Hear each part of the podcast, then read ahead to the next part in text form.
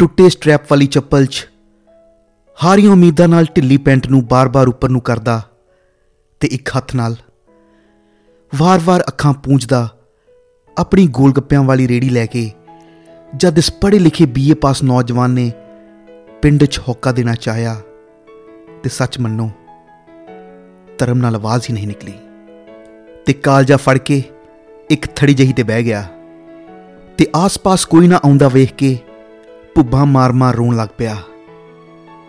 ਕੁਝ ਪਲਾਂ ਬਾਅਦ ਹੰਝੂਆਂ ਦਾ ਸਲਾਬ ਜਦੋਂ ਠੰਡਾ ਹੋਇਆ, ਤਾਂ ਦੁਬਾਰਾ ਨਲਕੇ ਤੋਂ ਪਾਣੀ ਦੇ ਛਿੱਟੇ ਮੂੰਹ ਤੇ ਮਾਰਦਾ ਹੋਇਆ, ਫਿਰ ਮੈਲੇ ਜਿਹੇ ਸਾਫੇ ਨਾਲ ਮੂੰਹ ਸਾਫ਼ ਕਰਕੇ ਲੰਗੜਾਉਂਦਾ ਜਿਹਾ ਇੱਕ ਬੋਰਡ ਥੱਲੇ ਬਹਿ ਗਿਆ ਤੇ ਆਪਣੀਆਂ ਪੁਰਾਣੀਆਂ ਯਾਦਾਂ 'ਚ ਖੋ ਗਿਆ। ਇਸ ਨੌਜਵਾਨ ਦਾ ਨਾਮ ਸੁਰਿੰਦਰ ਸੋਨੀ ਸੀ, ਜੋ ਕਿ ਪੜ੍ਹਾਈ 'ਚ ਬਹੁਤ ਹੁਸ਼ਿਆਰ ਸੀ, ਪਰ ਇੱਕ ਕਮੀ ਸੀ। ਕਿ ਕਦੇ ਕਿਸੇ ਸਿਆਣੇ ਦੀ ਗੱਲ ਮੰਨਣੀ ਮੁਨਾਸਿਬ ਨਹੀਂ ਸੀ ਸਮਝਦਾ। ਕਿਉਂਕਿ? ਕਿਉਂਕਿ ਇਸ ਨੂੰ ਲੱਗਦਾ ਸੀ ਕਿ ਕੋਈ ਇਸ ਤੋਂ ਵੱਧ ਸਿਆਣਾ ਹੀ ਨਹੀਂ। ਪਿੰਡ 'ਚ ਸਭ ਤੋਂ ਵੱਧ ਪੜਿਆ ਜੋ ਸੀ। ਫਾਈਨਲ ਈਅਰ ਸੋਹਣਾ ਸੁਨੱਖਾ ਤੇ ਰੌਣਕੀ ਸੋਨੀ ਨੂੰ ਇੱਕ ਕੁੜੀ ਦਿਲੋਂ ਦਿਲ ਬਹੁਤ ਪਸੰਦ ਕਰਦੀ ਸੀ। ਹੈਗੀ ਵੀ ਨਾਲ ਦੇ ਪਿੰਡ ਦੀ ਹੀ ਸੀ। ਛੋਟੇ ਸਕੂਲੇ ਇਕੱਠੇ ਸਲੇਟੀਆਂ ਖਾਂਦੇ ਖਾਂਦੇ ਫਿਰ ਹਾਈ ਸਕੂਲ 'ਚ ਟਿਫਨ ਸ਼ੇਅਰ ਕਰਦੇ ਕਰਦੇ ਕਦ ਸੋਨੀ ਨੂੰ ਪਸੰਦ ਕਰਨ ਲੱਗ ਪਈ? ਇਸ ਗੱਲ ਦਾ ਪਤਾ ਹੀ ਨਹੀਂ ਲੱਗਾ। ਕੁੜੀ ਦਾ ਨਾਮ ਸੀ ਸੋਨੀਆ। ਬਸ ਸਕੂਲ ਦੀਆਂ ਛੁੱਟੀਆਂ 'ਚ ਜਦ ਕੁਝ ਮਹੀਨੇ ਦੂਰ ਰਹਿਣਾ ਪਿਆ, ਤਾਂ ਮੈਡਮ ਸੋਨੀਆ ਨੇ ਵੀ ਆਪਣੀ ਸਹੇਲੀ ਸੁਖਜੀਤ ਮੋਗੇਵਾਲੀ ਤੋਂ ਪਤਾ ਕਰਕੇ ਉਸੇ ਸ਼ਹਿਰ, ਉਸੇ ਕਾਲਜ ਦਾਖਲਾ ਲੈ ਲਿਆ, ਜਿੱਥੇ ਸੋਨੀ ਨੇ ਲਿਆ ਸੀ। ਦੂਜੇ ਪਾਸੇ ਫੁਕਰਾ ਸੋਨੀ ਕਦੇ ਵਿਚਾਰੇ ਦੀ ਫੀਲਿੰਗ ਹੀ ਨਹੀਂ ਸਮਝਿਆ। ਬਸ ਆਪਣੀਆਂ ਫਾਈਲ ਸਬਮਿਟ ਕਰਵਾਉਣੀਆਂ ਲੋਡ ਪੈਨ ਤੇ ਪੈਨ ਜਾਂ ਕੋਈ ਚੀਜ਼ ਮੰਗਣ ਤੱਕ ਹੀ ਸੋਚ ਸੀਮਿਤ ਰੱਖੀ ਸੀ। ਪਰ ਕਦੇ ਸੋਚਿਆ ਨਹੀਂ ਕਿ ਕੋਈ ਬਿਨਾਂ ਇਨਕਾਰ ਕੀਤੇ, ਬਿਨਾਂ ਮੱਥੇ ਤਿਉੜੀ ਪਾਏ ਖੁਸ਼ੀ-ਖੁਸ਼ੀ ਇਹ ਸਭ ਕਰੀ ਦਿੰਦੀ ਹੈ। ਜੇ ਕਦੇ ਜ਼ਿਆਦਾ ਬਿਜ਼ੀ ਹੋਣ ਕਰਕੇ ਜਾਂ ਸਿਹਤ ਨਾ ਠੀਕ ਹੋਣ ਕਰਕੇ ਕਦੇ ਸੋਨੀ ਦੀ ਗੱਲ ਨਾ ਮਨ ਹੁੰਦੀ, ਬਸ ਜਾ ਯਾਰ, ਅੱਜ ਤੂੰ ਬੁਲਾਵੀ ਨਾ, ਅੱਜ ਤੋਂ ਤੂੰ ਆਪਣੇ ਰਾਹ ਤੇ ਮੈਂ ਆਪਣੇ ਰਾਹ। ਹੋਰ ਵੀ ਪਤਾ ਨਹੀਂ ਕੀ ਕੀ ਬੋਲਣ ਲੱਗ ਜਾਂਦਾ। ਤੇ ਵਿਚਾਰੀ ਤੇ ਵਿਚਾਰੀ ਇਹ ਵੀ ਭੁੱਲ ਜਾਂਦੀ ਕਿ ਬਿਮਾਰ ਹਾਂ ਤਾਂ ਖੂਨ ਦੇ ਡਰ ਤੋਂ ਗੱਲ ਮੰਨ ਕੇ ਕੰਮ ਕਰਨ ਲੱਗ ਜਾਂਦੀ। ਕੁਝ ਦਿਨਾਂ ਲਈ ਸੋਨੀ ਆਪਣੇ ਫਰੈਂਡਸ ਨੂੰ ਨਾਲ ਲੈ ਕੇ ਪਿੰਡ ਜਾ ਰਿਹਾ ਸੀ, ਕਿਉਂਕਿ ਵੱਡੇ ਬਾਈ ਬਿੱਟੂ ਦਾ ਵਿਆਹ ਸੀ। ਸੁਲੋ ਜੀ, ਪਹੁੰਚ ਗਏ ਘਰ, ਖੂਬ ਮਸਤੀ ਕੀਤੀ, ਪਰ ਪਿੰਡ ਦਿਆਂ ਤੋਂ ਅਲੱਗ-ਅਲੱਗ ਸਿਰਫ ਆਪਣੇ ਦੋਸਤਾਂ 'ਚ ਰਹਿਣਾ ਪਸੰਦ ਕਰਦਾ ਸੀ। ਇਹ ਸਭ ਆਦਤਾਂ ਤਾਇਆ ਮਗਰ ਨੂੰ ਚੰਗੀਆਂ ਨਹੀਂ ਸੀ ਲੱਗਦੀਆਂ। ਉਹ ਬਹੁਤ ਸਮਝਾਉਂਦਾ ਹੁੰਦਾ ਸੀ ਕਿ ਪੁੱਤਰਾ ਜਿਸ ਦਾ ਢੋਲ ਪਾੜ ਜਾਵੇ ਉਸ ਦਾ ਡੱਗਾ ਵੀ ਨਹੀਂ ਰਹਿੰਦਾ। ਜਿਹੜਾ ਪਿੱਛਾ ਭੁੱਲ ਜਾਵੇ, ਉਹਦਾ ਅੱਗਾ ਵੀ ਨਹੀਂ ਰਹਿੰਦਾ। ਸੋ ਵੱਡੇ ਕਾਲਜਾਂ 'ਚ ਜਮ-ਜਮ ਜਾ ਪੁੱਤਰਾ, ਪਰ ਆਪਣੀ ਮਿੱਟੀ, ਆਪਣੇ ਲੋਕ, ਆਪਣੇ ਵਿਰਸੇ ਅਤੇ ਆਪਣੇ ਪੈਰਾਂ ਨਾਲ ਉਹ ਸਾਂਝ ਨਾ ਤੋੜ। ਪਰ ਸੋਨੀ ਪਰ ਸੋਨੀ ਇਹ ਗੱਲਾਂ ਕਿੱਥੇ ਸਮਝਦਾ? ਅੱਗੋਂ ਕੋਈ ਗੱਲ ਬਣਾ ਕੇ ਤਾਏ ਮੱਗਰ ਤੇ ਹੱਸਣ ਲੱਗ ਜਾਂਦਾ ਤੇ ਤਾਇਆ ਤਾਇਆ ਚੁੱਪ ਕਰਕੇ ਮੱਥੇ ਤੇ ਹੱਥ ਮਾਰ ਕੇ ਤੁਰ ਜਾਂਦਾ। ਅੱਜ ਵੀ ਕੁਝ ਐਸਾ ਹੀ ਹੋਇਆ। ਵੱਡੇ ਵੀਰ ਦੇ ਵਿਆਹ ਤੇ ਸੋਨੀ ਨੇ ਆਪਣੇ ਯਾਰ ਦਿਲਾਵਰ ਤੇ ਬਾਕੀ ਵੈਲੀਆਂ ਨੂੰ ਪੂਰੀ ਖੁੱਲ ਦੇ ਦਿੱਤੀ ਕਿ ਜਾਓ, ਆਪਣੇ ਵੀ ਅੱਗੇੋਂ ਹੋਰ ਦੋਸਤ ਜਾਂ ਕਿਸੇ ਨੂੰ ਵੀ ਬੁਲਾਉਣਾ ਹੈ ਬੁਲਾ ਲਓ। ਫੁੱਲ ਫੰਕਸ਼ਨ ਕਰਾਂਗੇ। ਯਾਰਾਂ ਬੇਲੀਆਂ ਦੀਆਂ ਗੱਡੀਆਂ ਪਰ-ਪਰ ਆ ਗਈਆਂ। ਸਾਰੇ ਸਾਖ ਸੰਬੰਧੀ ਰਿਸ਼ਤੇਦਾਰ, ਘਰ ਦੇ ਮੈਂਬਰ ਕੁੜੀਆਂ ਬੁੜੀਆਂ ਭੈਣਾਂ, ਮਾਸੀਆਂ, ਚਾਚੀਆਂ ਖੁਸ਼ੀ 'ਚ ਨੱਚ ਰਹੀਆਂ ਸੀ। ਸੋਨੀ ਵੀ ਬੀਅਰ ਤੇ ਬੀਅਰ ਪੀ ਕੇ ਬਹੁਤ ਟੱਲੀ ਹੋ ਗਿਆ ਸੀ ਤੇ ਡੀਜੇ ਵਾਲੇ ਤੋਂ ਗੀਤ ਦੀ ਡਿਮਾਂਡ ਕਰਤੀ ਕਿ ਚੱਕ ਲੋ ਰੱਬ ਦਾ ਨਾਂ ਲੈ ਕੇ ਰਨ ਬੋਤਲ ਵਰਗੀ।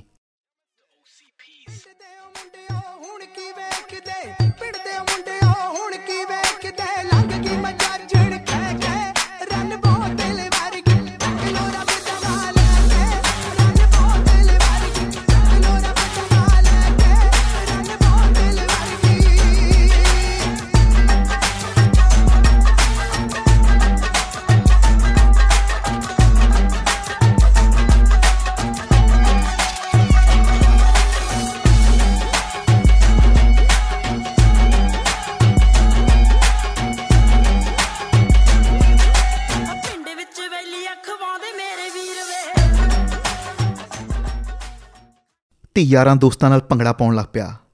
ਇਹ ਦੇਖ ਕੇ ਤਾਏ ਮੱਗਰ ਨੇ ਘਰ ਪਰਿਵਾਰ ਦੀਆਂ ਸਭ ਕੁੜੀਆਂ ਬੁੜੀਆਂ ਨੂੰ ਨੱਚਣੋਂ ਹਟਾ ਕੇ ਬੁਲਾ ਕੇ ਕੁਰਸੀਆਂ ਤੇ ਬਿਠਾ ਗਿਆ ਤੇ ਰੋਟੀ ਪਾਣੀ ਖਵਾ ਦਿੱਤਾ। ਰੀਤੀ ਰਿਵਾਜ਼ਾਂ ਨਾਲ ਬਰਾਤ ਘਰ ਪਹੁੰਚ ਗਈ। ਸਵੇਰ ਹੋਈ ਤਾਂ ਸਿਰ ਦਰਦ ਨਾਲ ਤੜਫਦਾ ਹੋਇਆ ਸੋਨੀ ਉੱਠ ਕੇ ਕੀ ਦੇਖਦਾ ਹੈ ਕਿ ਤਾਇਆ ਮੱਗਰ ਫਿਰ ਨਾਲ ਦੇ ਮੰਜੇ ਤੇ ਬੈਠਾ ਹੈ। ਇਹ ਦੇਖ ਕੇ ਸੋਨੀ ਖਿਜਿਆ ਜਿਹਾ ਬੋਲਿਆ, ਕੀ ਹੋ ਗਿਆ ਬਜ਼ੁਰਗੋ? ਹੁਣ ਕਿਹੜਾ ਗਿਆਨ ਵੰਡਣ ਲੱਗੇ ਹੋ? ਗਿਆਨ ਤਾਂ ਕੋਈ ਨਹੀਂ। ਵੈਸੇ ਹੀ ਸੋਚਦਾ ਸੀ ਕਿ ਕੱਲ ਜਿੰਨੇ ਉਹ 60 70 ਮੁੰਡੇ ਆਏ ਸੀ, ਸਭ ਤੇਰੇ ਆੜੀ ਸੀ। ਨਹੀਂ ਤਾਇਆ, ਆੜੀ ਤਾਂ ਪੰਜ ਸੱਤ ਹੀ ਸੀ, ਬਾਕੀ ਉਹਨਾਂ ਦੇ ਨਾਲ ਆਏ ਸੀ। ਕਿਉਂ? ਕੀ ਹੋਇਆ? ਤੇ ਪੁੱਤ ਆ ਅੰਦਰ ਜਿੰਨੀਆਂ ਬੈਠੀਆਂ ਨੇ, ਇਹ ਭਲਾ ਜਨਾਨੀਆਂ ਕਿੱਥੋਂ ਆਈਆਂ ਨੇ? ਲੈ ਤਾਇਆ ਐਨਾ ਵੀ ਨਹੀਂ ਪਤਾ, ਹਿੱਲਿਆ ਏ। ਇਹ ਤਾਂ ਸਭ ਆਪਣੀਆਂ ਭੂਆ ਮਾਸੀਆਂ ਤੇ ਉਹਨਾਂ ਦੀਆਂ ਕੁੜੀਆਂ ਨੇ। ਉਹ ਕੰਜਰਾ ਕੱਲ ਪੀਤੀ ਜੇ ਤੈਨੂੰ ਸਭ ਬੋਤਲ ਵਰਗੀਆਂ ਰੰਨਾਂ ਲੱਗਦੀਆਂ ਸੀ, ਤੇ ਜਿਨ੍ਹਾਂ ਨੂੰ ਤੂੰ ਕਦੇ ਜ਼ਿਆਦਾ ਮਿਲਿਆ ਵੀ ਨਹੀਂ ਪਹਿਚਾਨਦਾ ਵੀ ਨਹੀਂ, ਉਹਨਾਂ ਨਾਲ ਬਾਹਾਂ ਫੜ ਫੜ ਕੇ ਆਪਣੀ ਹੀ ਮਾਸੀਆਂ ਭੂਆ ਮੂਰੇ ਗੀਤ ਲਵਾ ਰਿਹਾ ਸੀ ਕਿ ਚੱਕ ਲੋ ਰੱਬ ਦਾ ਨਾਂ ਲੈ ਕੇ ਰਨ ਬੋਤਲ ਵਰਗੀ। ਉਹ ਅਕਲ ਨੂੰ ਹੱਥ ਮਾਰ ਸੋਨੀ। ਉਹ ਕੀ ਤਾਇਆ, ਇੱਕ ਸਵੇਰੇ ਸਵੇਰੇ ਹੈਂਗਓਵਰ ਨਾਲ ਸਿਰ ਫਟੀ ਜਾ ਰਿਹਾ ਹੈ, ਤੇ ਉੱਪਰੋਂ ਤੂੰ ਉੱਪਰੋਂ ਤੂੰ ਮੇਰਾ ਦਿਮਾਗ ਨਾ ਖਰਾਬ ਕਰ। ਪੁੱਤਰਾ, ਦਿਮਾਗ ਤਾਂ ਤੇਰਾ ਪਹਿਲਾਂ ਹੀ ਖਰਾਬ ਹੋ ਗਿਆ ਏ, ਕਿਉਂਕਿ ਤੂੰ ਆਪਣੀ ਅਣਖ ਵਿਰਸਾ ਭੁੱਲ ਗਿਆ ਏ। ਕਿਸੇ ਵੇਲੇ ਕੋਈ ਅੱਖ ਚੱਕ ਕੇ ਵੀ ਸਾਡੀ ਧੀ ਭੈਣ ਵੱਲ ਦੇਖਦਾ ਸੀ ਤੇ ਸਾਡੇ ਤੋਂ ਬਰਦਾਸ਼ਤ ਨਹੀਂ ਸੀ ਹੁੰਦਾ। ਪਰ ਅਫਸੋਸ, ਅੱਜ ਅਸੀਂ ਆਪਣੀ ਹੀ ਮਰੀ ਜ਼ਮੀਰ ਨੂੰ ਮਾਡਰਨ ਦਾ ਨਾਂ ਦੇ ਕੇ ਆਪਣੀਆਂ ਹੀ ਧੀਆਂ ਭੈਣਾਂ ਨੂੰ ਨਾਲ ਦੇ ਬਗਾਨੇ ਮੁੰਡਿਆਂ ਨਾਲ ਅਸ਼ਲੀਲ ਗੀਤਾਂ ਤੇ ਨੱਚੀ ਜਾ ਰਹੇ ਹਾਂ। ਉਹ ਕੀ ਗੱਲ ਹੁਣ ਖੁਸ਼ੀ ਮਨਾਉਣਾ ਛੱਡ ਦਈਏ? ਨੱਚਣਾ, ਗਾਉਣਾ ਛੱਡ ਦਈਏ? ਜੀ ਸਦਕੇ ਨੱਚੋ ਗਾਓ, ਹੱਸਣਾ, ਗਾਉਣਾ ਤਾਂ ਜ਼ਿੰਦਗੀ ਦਾ ਹਿੱਸਾ ਏ। ਪਰ ਗੀਤਾਂ ਦੀ ਚੋਣ, ਕਲਾ ਦੀ ਪਰਖ ਕਰਨੀ ਸਿੱਖੋ। ਫਿਰ ਅਸੀਂ ਆਪ ਹੀ ਚਾਰ ਬੰਦਿਆਂ 'ਚ ਬਹਿ ਕੇ ਪਿੱਟਦੇ ਹਾਂ ਕਿ ਸਾਡੀ ਪੰਜਾਬੀ ਗਾਇਕੀ ਕਿੱਧਰ ਨੂੰ ਜਾ ਰਹੀ ਹੈ। ਵਿਰਸਾ ਕਿੱਧਰ ਨੂੰ ਜਾ ਰਿਹਾ ਏ? ਓਏ ਬੇਵਕੂਫੋ, ਪਹਿਲੇ ਖੁਦ ਨੂੰ ਸੁਧਾਰੋ। ਗਾਇਕ ਤੇ ਗਾਇਕੀ ਫਿਰ ਆਪੇ ਸੁਧਰ ਜਾਊਗੀ। ਤਾਏ ਦੀਆਂ ਗੱਲਾਂ 'ਚ ਵਜ਼ਨ ਸੀ, ਪਰ ਅਫਸੋਸ, ਜਵਾਨੀ ਦੇ ਜੋਸ਼ ਅਤੇ ਖੁਦ ਨੂੰ ਮਾਡਰਨ ਸਮਝਣ ਵਾਲੇ ਸੋਨੀ ਨੂੰ ਅੱਜ ਇਹ ਤਾਈ ਦੀ ਸੋਚ, ਤੰਗ ਖਿਆਲੀ ਤੇ ਰੂੜੀਵਾਦੀ ਲੱਗ ਰਹੀ ਸੀ। ਆਪਣੇ ਵੱਲੋਂ ਤਾਏ ਤੋਂ ਜਾਨ ਛੁਡਾਉਂਦਾ ਹੋਇਆ ਹੈਂਗਓਵਰ ਨਾਲ ਹੋ ਰਹੀ ਸਿਰਦਰਦ ਤੋਂ ਗੋਲੀ ਲੱਭਦੇ ਲੱਭਦੇ ਨੂੰ ਅੱਜ ਆਪਣੀ ਬਚਪਨ ਵਾਲੀ ਗੋਲਕ ਮਿਲੀ ਤੇ ਆਪਣੀ ਮਾਂ ਨੂੰ ਪੁੱਛਣ ਲੱਗਾ ਕਿ ਇਹ ਕਿਉਂ ਐਨੀ ਸੰਭਾਲ ਕੇ ਰੱਖੀ ਹੈ ਮਾਤਾ? ਮਾਂ ਬੋਲੀ, ਪੁੱਤ, ਘਰ ਜੋ ਵੀ ਵਾਧੂ 100 50 10 20 ਰੁਪਏ ਹੁੰਦੇ, ਮੈਂ ਇਹਦੇ ਚ ਪਾ ਦਿੰਦੀ ਹਾਂ ਕਿ ਚੱਲ ਕਿਤੇ ਲੋੜ ਪੈਣ ਤੇ ਕੰਮ ਹੀ ਆਉਣਗੇ। ਕੀ ਯਾਰ, ਸਾਰੇ ਛੋਟੀ ਸੋਚ ਵਾਲੇ ਆ 5 5 10 10 ਜੋੜਨ ਵਾਲੇ ਰੱਬਾ ਮੇਰੇ ਹੀ ਘਰ ਭੇਜਨੇ ਸੀ। ਮਾਂ ਹੱਸਣ ਲੱਗ ਪਈ। ਕੁਝ ਚਿਰ ਬਾਅਦ ਸੋਨੀ ਤੇ ਉਹਦੇ ਫਰੈਂਡਸ ਹੋਸਟਲ ਲਈ ਰੈਡੀ ਹੋ ਗਏ ਤੇ ਚਲੇ ਗਏ।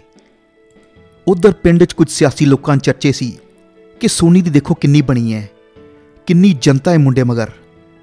ਸੋ ਆਪੋ ਆਪਣੀ ਪਾਰਟੀ ਨਾਲ ਜੋੜਨ ਦੀਆਂ ਸਕੀਮਾਂ ਬਣਾਉਣ ਲੱਗੇ ਤੇ ਇੱਧਰ ਇੱਧਰ ਸਾਡੇ ਫੁਕਰਿਆਂ ਦੇ ਸਰਦਾਰ ਫਿਰ ਸੋਨੀਆ ਦੀਆਂ ਮਿੰਤਾ ਕਰਨ ਲੱਗੇ ਅਸਾਈਨਮੈਂਟ ਬਣਾਉਣ ਦੇ ਲਈ। ਤੇ ਆਪ ਤੇ ਆਪ ਹਜੇ ਵੀ ਕਾਲਜ ਚ ਯਾਰਾਂ ਨਾਲ ਬਿੱਟੂ ਬਾਈ ਦੇ ਵਿਆਹ ਦੀਆਂ ਪਾਰਟੀਆਂ ਤੇ ਜਸ਼ਨਾਂ ਚ ਰੁੱਝੇ ਹੋਏ ਸੀ।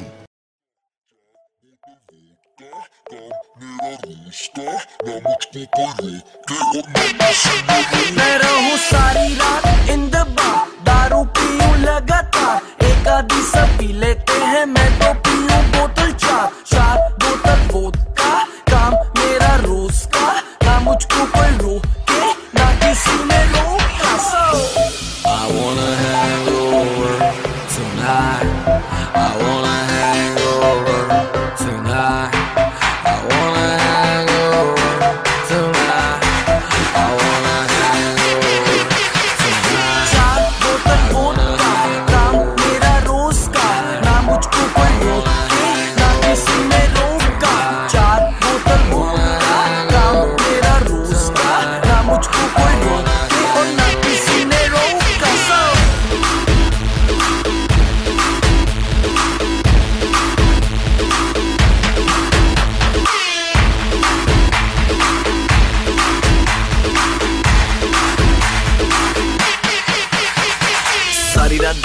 वो नींबू पानी पार्टी करने वालों की है यही कहानी। पेट भर के जितनी भी पी लो, किसी की बंदी को भी hello hello baby how do do एक मिनट तो खड़ जा तू।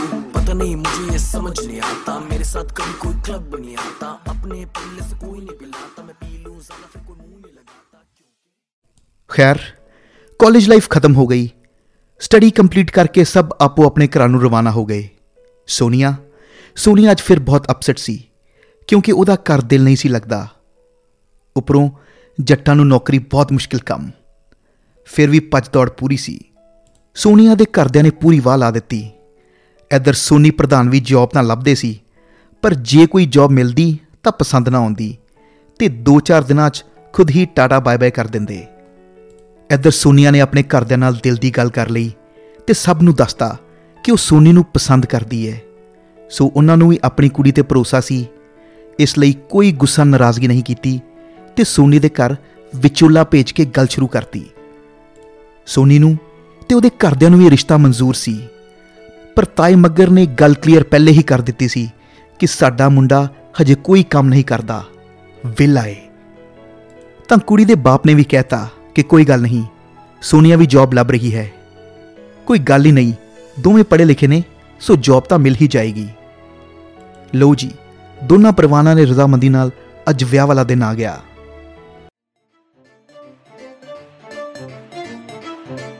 ਹੋ ਰਿਸ਼ਤੇ ਆਏ ਸੀ ਵੱਡੇ ਵੱਡੇ ਪਰਿਵਾਰਾਂ ਦੇ। ਦਿੱਤੇ ਸੀ ਵਿਚੋਲਿਆਂ ਨੇ ਲਾਲਚ ਵਿਕਾਰਾਂ ਦੇ। ਹੋ ਰਿਸ਼ਤੇ ਆਏ ਸੀ ਵੱਡੇ ਵੱਡੇ ਪਰਿਵਾਰਾਂ ਦੇ। ਦਿੱਤੇ ਸੀ ਵਿਚੋਲਿਆਂ ਭਾਬੀਆਂ ਵਿਚਾਰੀਆਂ ਨੇ ਕੀਤੇ ਤਰਲੇ ਤੇ ਉਹਨੇ ਦਿੱਤਾ ਨਾ ਨਿਆ ਹੋ ਗੋਰੀਆਂ ਬਾਵਾਂ ਦੇ ਵਿੱਚ ਲਾਲਾ ਗੋਰੀਏ ਨੀ ਮੁੰਡਾ ਬਚਦਾ ਹੀ ਤਾਂ।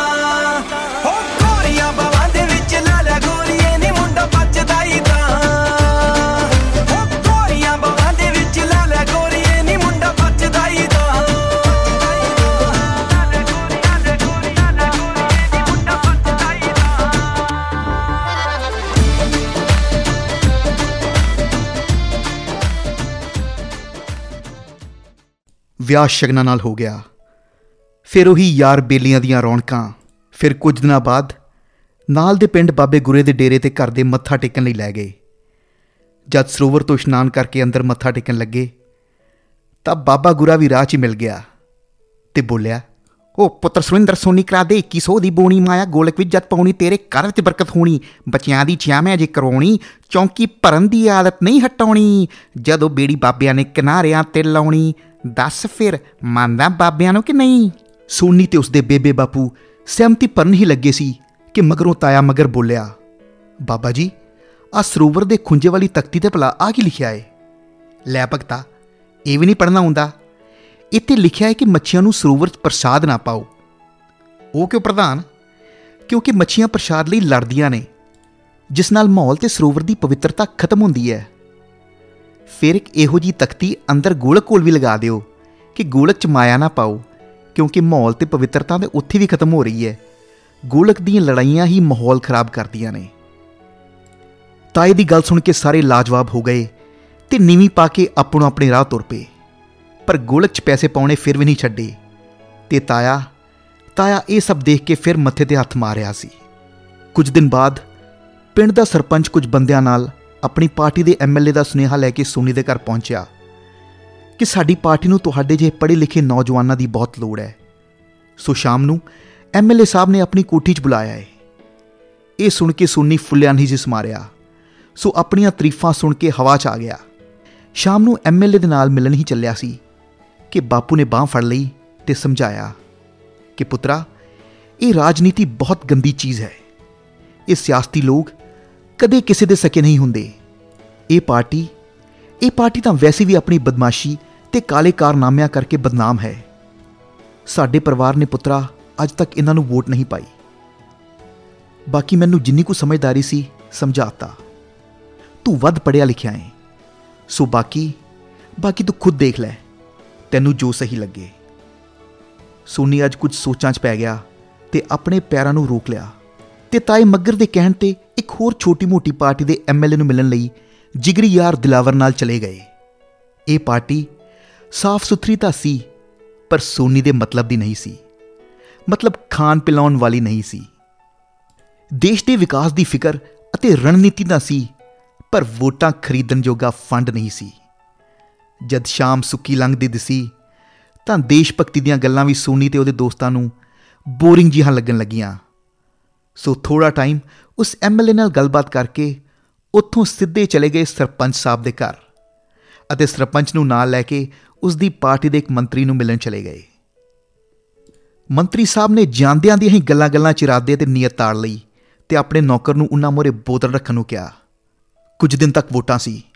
ਸੋ ਸੋਨੀ ਤੇ ਉਹਦੇ ਦੋਸਤਾਂ ਨੂੰ ਪਾਰਟੀ ਦੀ ਮਦਦ ਕਰਨ ਲਈ ਕਿਹਾ ਤੇ ਯਕੀਨ ਦਿਵਾਇਆ ਕਿ ਕਦੇ ਵੀ ਕੋਈ ਵੀ ਕਿਸੇ ਤਰ੍ਹਾਂ ਦੀ ਜ਼ਰੂਰਤ ਪਏ ਤਾਂ ਸਾਡੀ ਪਾਰਟੀ ਤੁਹਾਡੇ ਨਾਲ ਹਮੇਸ਼ਾ ਖੜੇਗੀ। ਬਸ, ਫੇਰ ਕੀ ਸੀ?